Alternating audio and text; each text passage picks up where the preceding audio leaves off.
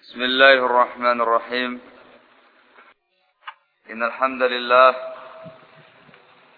نحمده ونستعينه ونستغفره ونعوذ بالله من شرور أنفسنا ومن سيئات أعمالنا. من يهده الله فلا مضل له ومن يضلل فلا هادي له وأشهد أن لا إله إلا الله وحده لا شريك له. وأشهد أن محمدا عبده ورسوله. يا أيها الذين آمنوا اتقوا الله حق تقاته. ولا تموتن إلا وأنتم مسلمون. يا أيها الناس اتقوا ربكم الذي خلقكم من نفس واحدة وخلق منها زوجها وبث منهما رجالا كثيرا ونساء. واتقوا الله الذي تساءلون به والأرحام. إن الله كان عليكم رقيبا. يا أيها الذين آمنوا اتقوا الله وقولوا قولا سديدا. يصلح لكم أعمالكم ويغفر لكم ذنوبكم. ومن يطع الله ورسوله فقد فاز فوزا عظيما. أما بعد فإن أصدق الحديث كتاب الله. وخير الهدي هدي محمد صلى الله عليه وعلى آله وسلم وشر الأمور محدثاتها وكل محدثة بدعة وكل بدعة ضلالة وكل ضلالة في النار. أيها الناس فنبتنا عزكم الله. Terakhir kita membaca hadis yang panjang. Hadisnya Abu Hurairah radhiyallahu taala anhu berkaitan tentang kisahnya Juraij. Seorang ahli ibadah dari kalangan Bani Israel. Dimasukkan oleh Al-Imam Al-Bukhari rahimahullahu taala pada bab Babu da'watil walidain. Bab doa doanya kedua orang tua.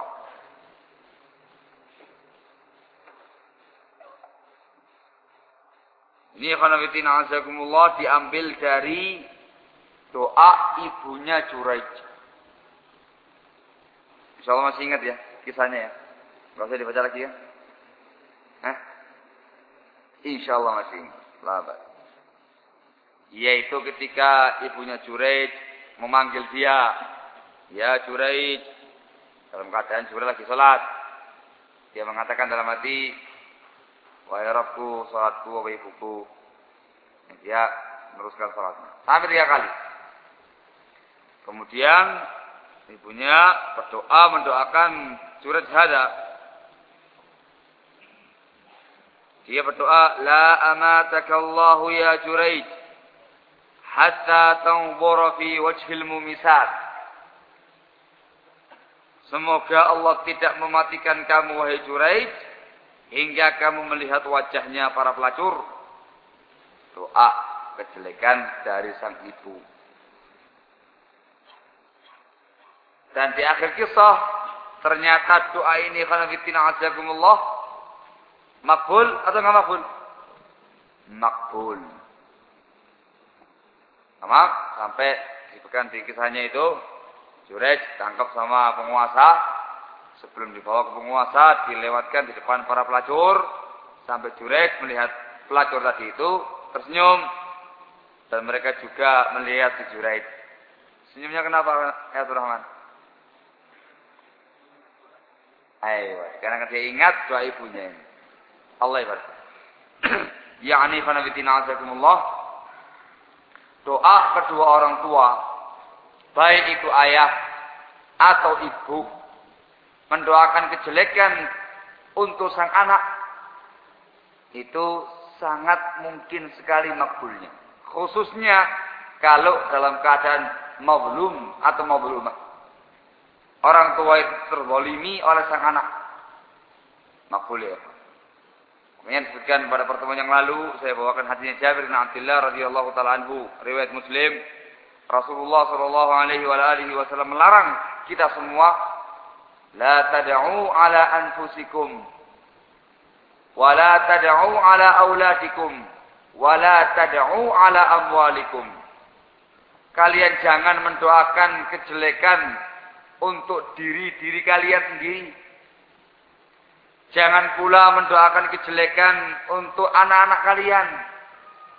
Jangan pula mendoakan kejelekan untuk harta benda kalian. Kata beliau, dikhawatirkan doa itu menepati suatu saat, suatu waktu di mana pada waktu itu Allah Subhanahu wa taala mengabulkan doa dia. Makbul. Maka tentunya ya Allah penyesalan di belakang. Dari kisahnya Juraj ini Hanafitina Azzaikumullah. Menunjukkan makbulnya doa kejelekan orang tua yang terzalimi. Walaupun anaknya itu termasuk ahli ibadah. Bayangkan. Walaupun anak itu termasuk ahli ibadah. Kayak Juraj saja. Orang yang soleh. Kalau sampai dia menzalimi orang tuanya. Ayahnya atau ibunya Kemudian orang tuanya tidak sabar mendoakan kejelekan atas dia. Hati, makbul. Dikabulkan oleh Allah Subhanahu wa taala. Allahul musta'an, Allahul musta'an. Baik, baik, Dari kisah yang panjang ini banyak faedah yang bisa kita ambil. Selain bab yang disebutkan oleh Al-Imam Al-Bukhari rahimahullahu taala. Faedah yang pertama ialah di sini menunjukkan adanya bayi-bayi yang bisa ngomong. Bayi yang masih dalam gendongan ibu, masih bayi, bisa berbicara. Disebutkan dalam riwayat ini ada dua. Yang pertama ialah Nabi Allah Isa alaihissalatu wassalam, Isa bin Maryam. Dan yang kedua ialah bayinya yang disebut dalam kisah Jurej. Bayi hasil kumpul kebu antara pelacur dengan pengembala kebu. Nah, Ya kan? Pengembala sapi ya? Kemarin ya? Iya, sapi kan jauh ini kebu. Nah, eh, hasil kumpul kebu antara pelacur dengan penggembala kebu. Nah, dua ya. Disebutkan dalam riwayat yang lainnya ada tiga. Yang ketiga itu ialah ketika dulu di zaman Bani Israel ada seorang wanita menggendong putranya. Paham? Sedang nyusui ibunya, menyusui ibunya. Awak menyusui ibunya. Nyusu ke ibunya. Salah ngomong ya. Nyusu ke ibunya. Tiba-tiba lewat salah seorang yang fakir, yang miskin, kere, pokoknya penampilan orang yang betul-betul nak mampu yang raya jelata yang betul-betul hina di mata masyarakat. Kata ibunya, Ya Allah janganlah kau jadikan anak baik dia. Allahumma la taj'al waladi mitlah. Ya Allah janganlah kau jadikan anakku ini kayak orang ini. Tahu-tahu dihentikan nyusunya itu. Kemudian dia ngomong, Allahumma ja'alni mithlah. Kata sang bayi. Ya Allah jadikan aku kayak orang ini. Kaget ibunya ini. Bayinya bisa ngomong. Terus dia nyusul lagi ke ibunya. Kemudian lewat lagi orang yang kedua. Orangnya itu penampilannya parlente. Eh? Penampilannya wah. Ibaratnya ini orang betul-betul keduniaannya luar biasa, mewah, berjalan dengan angkuhnya, dengan sombongnya. Maka sang ibu ngomong, Allahumma ja'al waladi mitlah. Ya Allah jadikanlah anakku ini kayak orang ini. Hah? Anak yang dalam kandungan itu menghentikan lagi siswanya. Dilepaskan. Dan mengatakan, Allahumma la taj'alni mitlah. Ya Allah jangan kau jadikan aku kayak dia. Ini bingung. Gimana maksudnya kamu ini?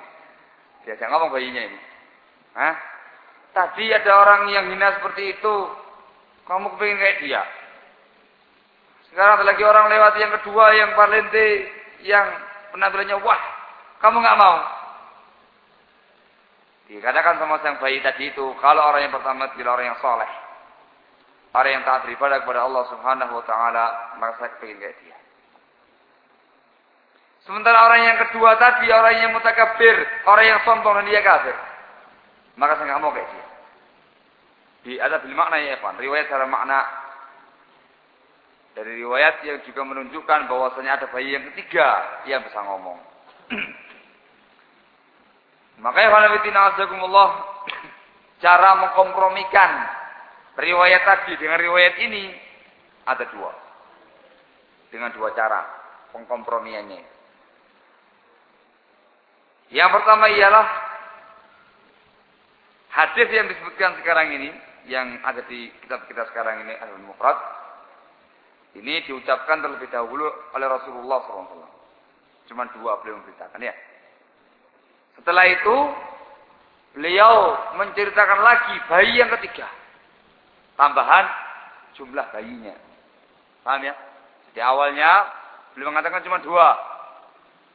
Setelah itu beliau mendapatkan wahyu lagi dari Allah Subhanahu wa taala pada kesempatan yang lainnya, beliau mengatakan tiga. Tambah satu lagi. Ini cara yang pertama. Cara yang kedua kata para ulama, hadis ini, hadisnya Abu Hurairah yang ada pada buku yang kita bahas sekarang ini, ini untuk bayi yang masih kecil, baru lahir. Baru lahir ini. Sementara bayi ketiga yang disebutkan dalam riwayat tadi itu bayi yang sudah digendong begini sama ibunya. Artinya bayi yang sudah agak besar. Paham ya? Ada. Nama ya. Hada uzak ini atau yang itu sama saja. Intinya tiga bayi. Paham ya? Intinya tiga. Yaitu Isa bin Maryam alaihissalatu wassalam. Sahibu Juraij dan bayi tadi. Masya Allah. Wa'alaikumsalam merupakan bukti kudratullah kekuasaan Allah Subhanahu wa taala pada makhluknya di mana Allah Subhanahu wa taala Maha mampu, maha kuasa untuk membuat seorang bayi yang pada umumnya adatnya, kebiasaannya belum bisa ngomong, Allah takdirkan dia bisa ngomong ada ikhwan min qudratillahi ta'ala termasuk kekuasaan Allah subhanahu wa ta'ala. Untuk kasusnya Nabiullah Isa bin Maryam alaihi wassalam ini dimasukkan oleh para ulama termasuk tanda-tanda kenabiannya. Ada pun kisahnya Sahibu Juraid yang sekarang ini ini dimasukkan oleh para ulama dalam manakibnya Juraid keutamaannya sejuraj hada ahli ibadah dari kalangan Bani Israel. Di mana Allah Subhanahu wa taala menyelamatkan dia dari fitnah masyarakatnya yang menuduh, menuduh dia sebagai seorang pelacur, menghamili pelacur tadi. Allah selamatkan dia dengan bayi tersebut. Nah, ada pun kasus bayi yang ketiga ialah ini untuk menunjukkan bahwasanya kemuliaan itu tidak dipandang pada penampilan tetapi dipandang dari ketaatan dia, ketakwaan dia, ibadah dia kepada Allah Subhanahu wa taala. Hadis ini pula khanafitina azakumullah. Bisa kita ambil pelajaran. Kebolehan mengisahkan. Menyebutkan kisah-kisah orang-orang terdahulu. Kisah yang sahih ya ikhwan ya. Dalam rangka untuk diambil. Diambil apanya ini? Diambil ibrohnya. Diambil pelajarannya. Ini yang dilakukan oleh Rasulullah SAW. Beliau menyebutkan kisahnya Isa bin Maryam, menyebutkan kisahnya Sahibu Juraid dan yang semisalnya kepada para sahabatnya untuk diambil hikmah dari situ, untuk diambil ibrah pelajaran dari situ. Wala yajuz. Ini diperbolehkan ya fanabitina azakumullah dengan syarat kisahnya itu sahihah. Memang betul sahih dengan syarat yang sahih sampai kepadanya.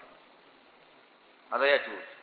Adapun yang dilarang oleh para ulama di mana mereka melarang kita semua dari al-qasas, tukang cerita, yaitu orang-orang yang senang bercerita, cerita-cerita yang tidak sahihah atau cuma dongeng biasa. Nah, ya Pak. Ini karena fitina dulu sempat banyak terjadi di kalangan para ulama di hadis di zamannya mereka adanya al-qassasun, para tukang cerita, para pendongeng-pendongeng. Mereka itu karena fitina azabullah diperingatkan oleh para ulama. Kaum muslimin dilarang untuk bermajlis dengan al-qassas, para tukang cerita. Dikarenakan mereka fitina azabullah suka bercerita, suka berdongeng dengan dengan dongeng-dongeng yang dusta, yang dipalsukan atau apa namanya Israiliyat, dongengnya Bani Israel dan yang semisalnya. Wah. Kalau sekarang ini azakumullah seperti dongeng tentang Abu Nawas. Nah, Semara ya? Semara. Ini model-model kalau muflisin. Hah? Abu Nawas. Ceritakan tentang pernak-perniknya Abu Nawas. Wa ma Abu Nawas. Allah musta'an. Hah? Siapa lagi Evan biasanya? Hah?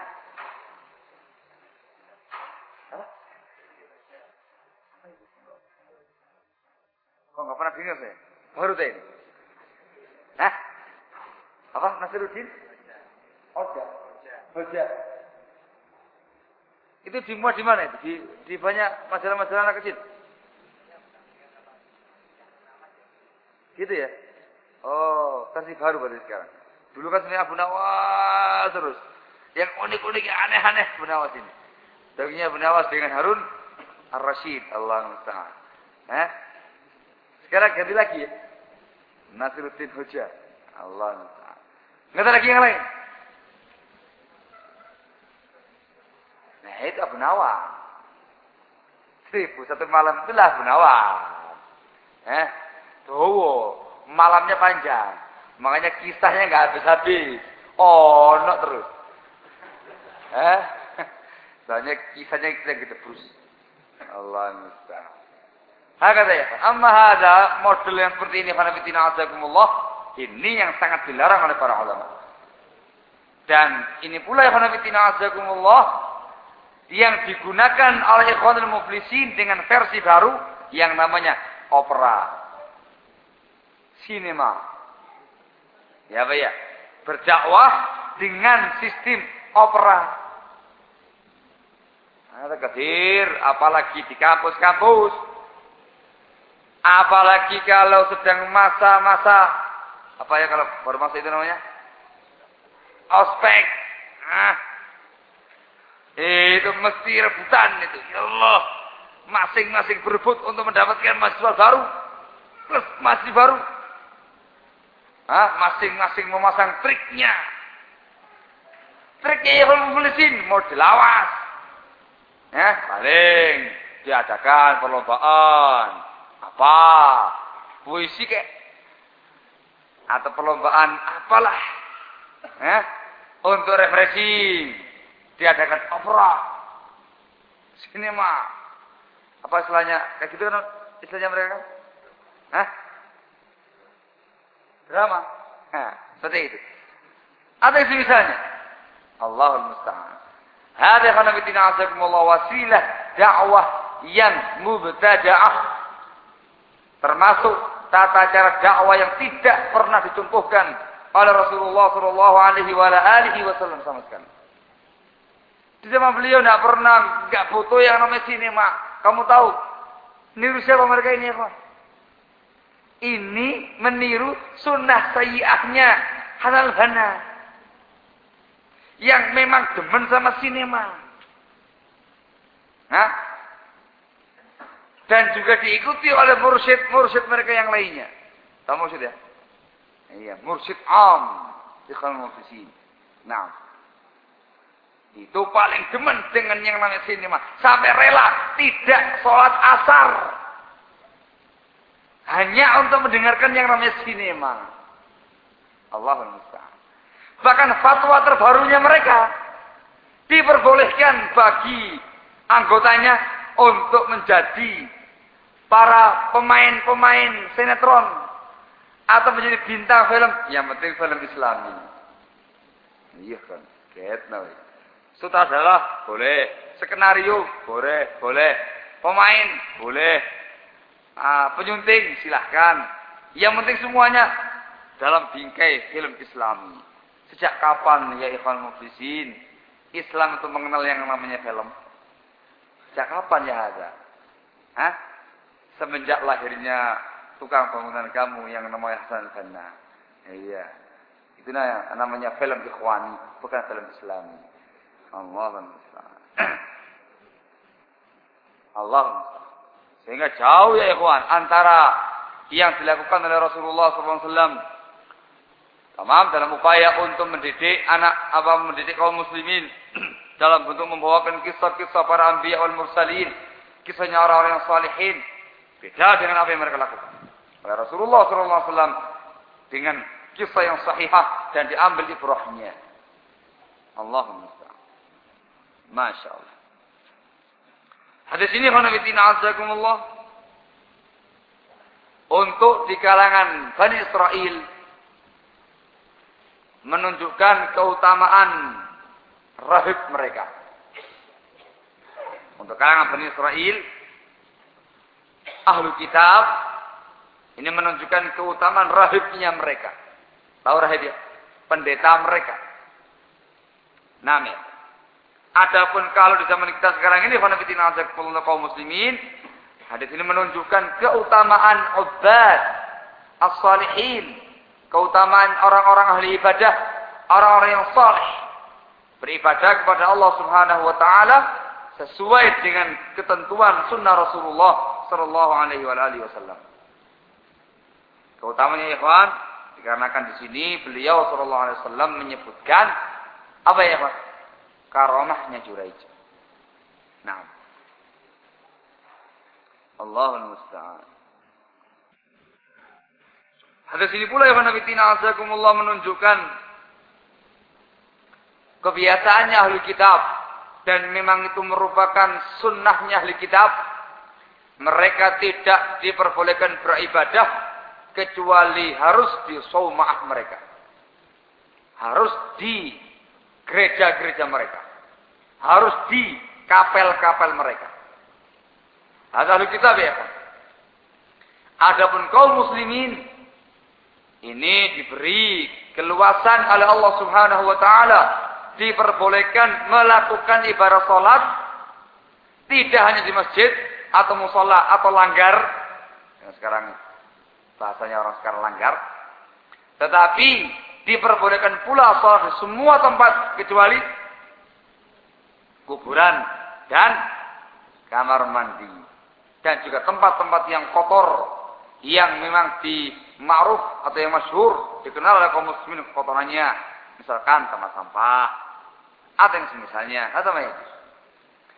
Sehingga kaum muslimin ketika mereka mendapatkan waktu sholat kapan pun, di mana pun, bisa sholat di mana pun.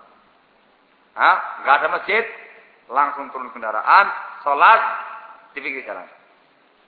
Kendaraannya taruh di arah kiblat, dijadikan sebagai sutro. Selesai. Hah?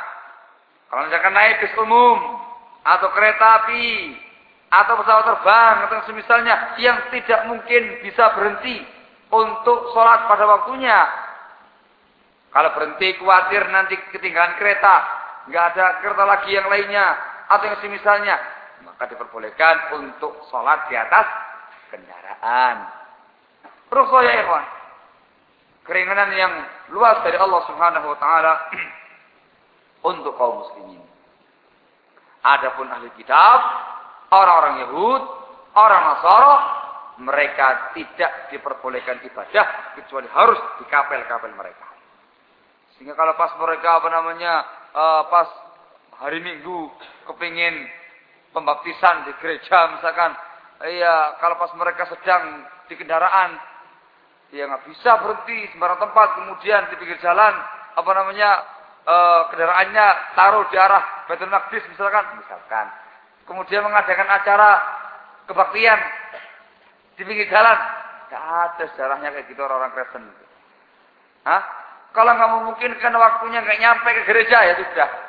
Untuk pekan ini dia tidak sholat. Bahasa mereka. Nah, tidak kebaktian. Nah, gampanglah nanti penebusan dosa pada ahad yang berikutnya. Allah Hakata ya. Hadis ini pula ya fitina azakumullah menunjukkan kepada kita menunjukkan kepada kita ya fitina azakumullah bejatnya Bani Israel. Dari mana lagi? Dari sebagian riwayat yang menerangkan kisah ini ketika masalah pelacur tadi. Pernah saya sebutkan sebelumnya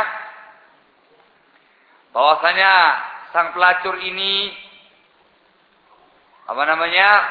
Dia datang ke Bani Israel sambil menyatakan, "Wahai Bani Israel, apa kalian mau saya menfitnah Juraij?"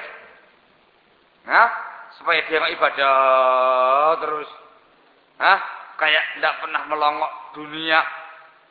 Silahkan kata Bani Israel. Bikin dia terfitnah. Ada kurang ajar ya, ikhwan.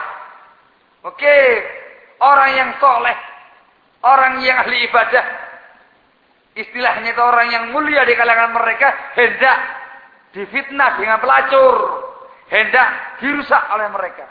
Nah, jangan heran, memang itulah kelakuannya Bani Israel, apalagi kelakuannya Yahud. Semuanya ya ya. Hah? Mereka memang tukang pengrusak. Hah? Ada kelas 3 merusak apa namanya tokoh-tokoh masyarakat mereka tadi pada mereka. Kelas kakapnya mereka merusak Taurat itu sendiri, dirubah-rubah, disembunyikan sesuai dengan kemauan mereka sendiri. Kalau orang-orang mulia mereka jatuh di dalam hukuman hukuman Taurat disembunyikan hukumannya dimaafkan mereka. Ketika orang-orang rakyat jelasanya yang jatuh terkena hukuman sesuai dengan kitab Taurat, ditunjukkan hukumnya dan dijatuhi hukum had. Ada orang Yahudi. Tamam? Ini untuk urusan mereka sendiri intern, merusak agama sendiri. Untuk urusan yang di luar, bukan rahasia lagi. Sudah menjadi rahasia umum Bahkan dibeberkan oleh para ulama kita bahwasanya orang-orang Yahud mereka lah yang merusak agama Nasara. Siapa yang merusak ini, ya, Hah? Siapa yang merusak? Loh, nggak tahu.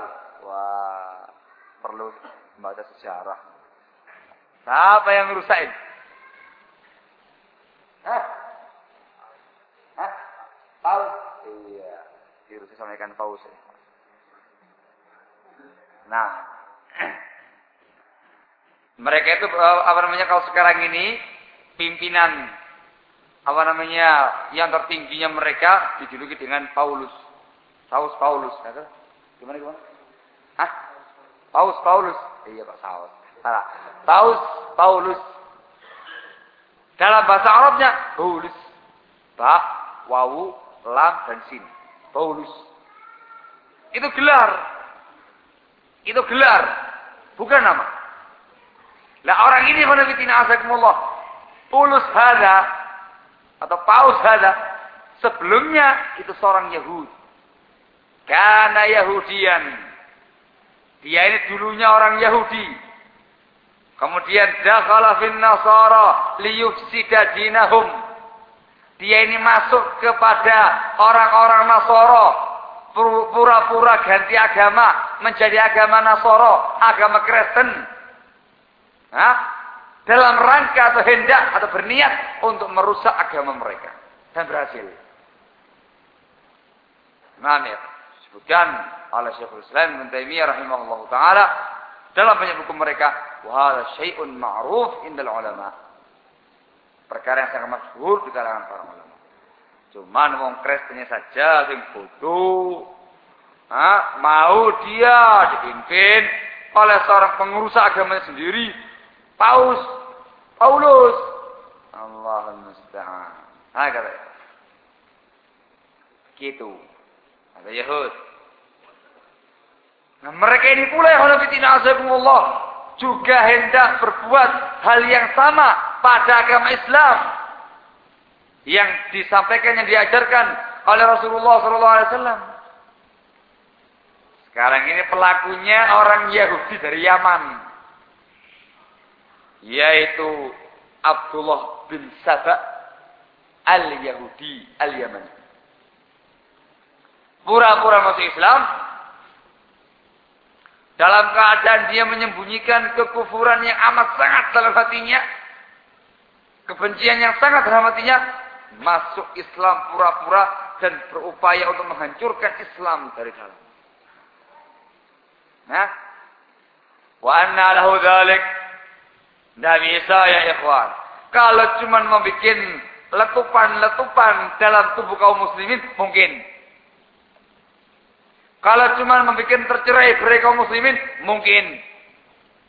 Tetapi untuk bisa merubah agama Islam dengan syariatnya, dengan Al-Qur'annya tidak bisa. Paham? Allah Subhanahu wa taala menegaskan dalam Al-Qur'an tentang Al-Qur'anul Karim dan sunnahnya Rasulullah SAW, "Inna nahnu nazzalna dzikra wa inna lahu lahafizun."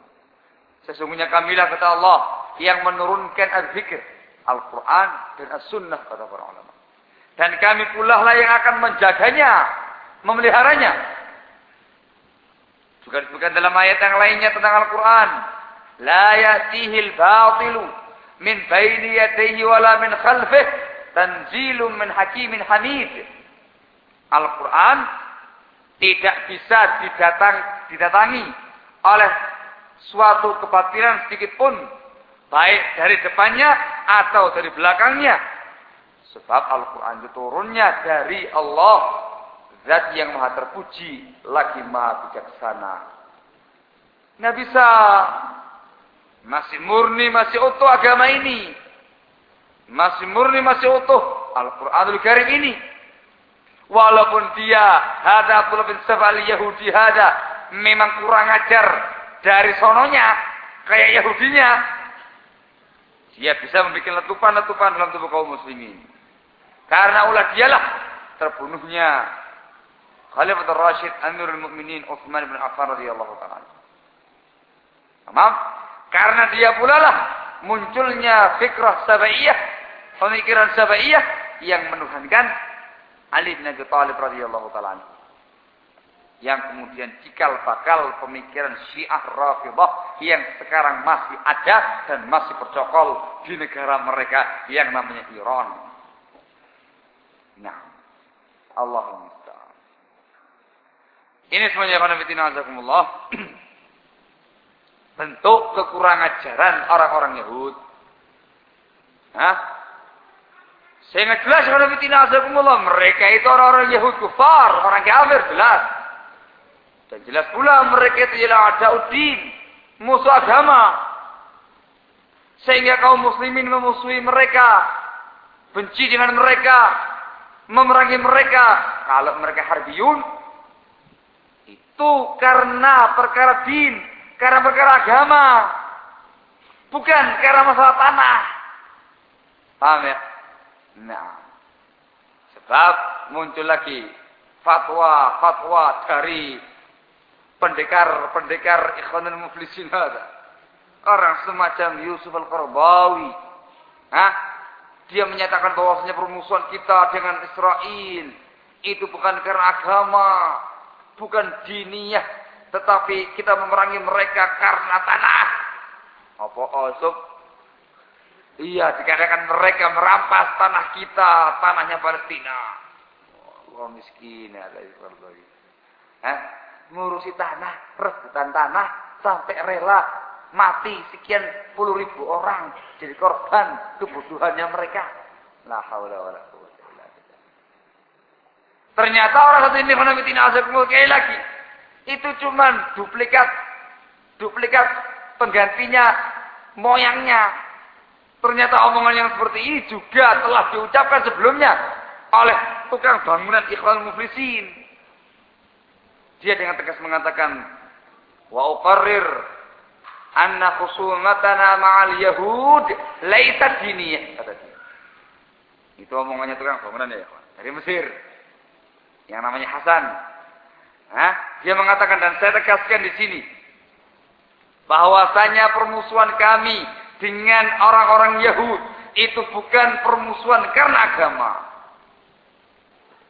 Bayang.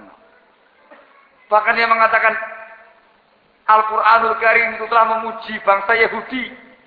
Apa di mana ini? Memerintahkan kita untuk bergabung dengan mereka dan berteman karib dengan mereka. La haula wa la quwwata illa billah. Iya, teman karib kamu. Anda bukan teman karibnya kaum muslimin. Awak? Kan Allah mengatakan dalam Al-Quran tegas-tegasan mengenai orang-orang Yahudi dan juga orang Nasrani. Walan tarba angkel Yahudu walan Nasara hatta tattabi'a millatahum. Sekali-kali tidak akan meridhai kamu, hai Nabi Sallallahu Alaihi Wasallam, orang-orang Yahudi atau orang-orang Nasrani, sehingga engkau mengikuti agama mereka. Gak riba. Sampai kalian menjadi Yahud atau kalian Nasara. Sehingga mereka masing-masing itu memiliki misi. Misi meyahudikan umat manusia. Hah? Yang satunya lagi memiliki misi kristenisasi. Kalau di Yahudisasi. Agak lepas. Ayo. Allah musta'an. Kalau kayak gini dikatakan laisat diniyah. Piye kan itu. Allah musta'an. Jangan heran kalau kemudian mereka-mereka di khanabitina asakumullah sangat erat hubungannya, manis hubungannya dengan orang-orang Yahudi. Saya contohkan sekarang yang di luar negeri. Di Britania, di Inggris. Yang menjadi imam dan khatib masjidnya mereka Nasrani. Ayo. Zen. Hah? Masya Allah itu. Ketika mereka mengadakan acara mereka, itu dibiayai oleh orang-orang Nasoro. Hebat. Luar biasa. Hah? Sangat erat. Bahkan atas nama Dewan Gereja Britania. Uh, deh. Yang benar saat Iya. Benar. Disebutkan dalam kitab yang ditulis oleh istrinya Syekh Mukhtin Hadi Al-Wadi rahimahullah ta'ala ghafaralah Ummu Salama As-Salafiyah ketika membantah pendekar Ikhwanul Muflisin dari Yaman yang bernama Abdul Majid Az-Zandani. Ayo, bebekan Allah. Jangan, jangan panjang-panjang ngurusi mereka. Kita balik sini aja ya. Nah. Tuh, tuh, Terlalu suram secara. Allah musta'an. Hadis ini azakumullah. Menunjukkan pada kita bahwasanya kalau bertabrakan antara hak ibu dengan sholat sunnah maka lebih didahulukan menunaikan hak ibu atau orang tua. Ingat sholat yang sunnah. Seperti ini ya Pak. Yang terjadi pada Juraik. Ketika dipanggil sama ibunya. Panggil sama ibunya. Dia mengatakan dalam hatinya. Ibuku sholatku. Ibuku sholatku. Teruskan sholatnya. Sampai akhirnya ibunya mendoakan dia dan makbul. Menunjukkan bahwasanya tindakan juret ketika itu. Kurang tepat. Sehingga membolimi hak ibunya. Dan ma'ruf. Salat yang dilakukan sama jurej ini karena fitina azakumullah bukan salat yang wajib. Tapi yang sunnah. Sehingga karena fitina azakumullah kalau seseorang sedang melakukan ibadah sunnah. Salat sunnah. Duha atau yang semisalnya. Kemudian dia dipanggil oleh ibunya atau oleh bapaknya, orang tuanya untuk kepentingan yang penting yang menunjukkan haknya mereka maka lebih didahulukan hak orang tua daripada salatnya. Batalkan salatnya kamu penuhi panggilan orang tua kamu. Sebab birrul walidain hukumnya wajib salatnya hukumnya sunnah. Adapun kalau salatnya wajib maaf salatnya wajib kamu sedang salat zuhur berjamaah di masjid. Tahu-tahu dipanggil sama ibumu atau bapakmu. Surek. Katanya surek. Hah? Namanya siapa sekarang? Nah, Muhammad. Muhammad. Dalam keadaan kamu sedang melaksanakan sholat wajib. Maka tindakan yang kamu lakukan ialah kamu meneruskan sholat wajib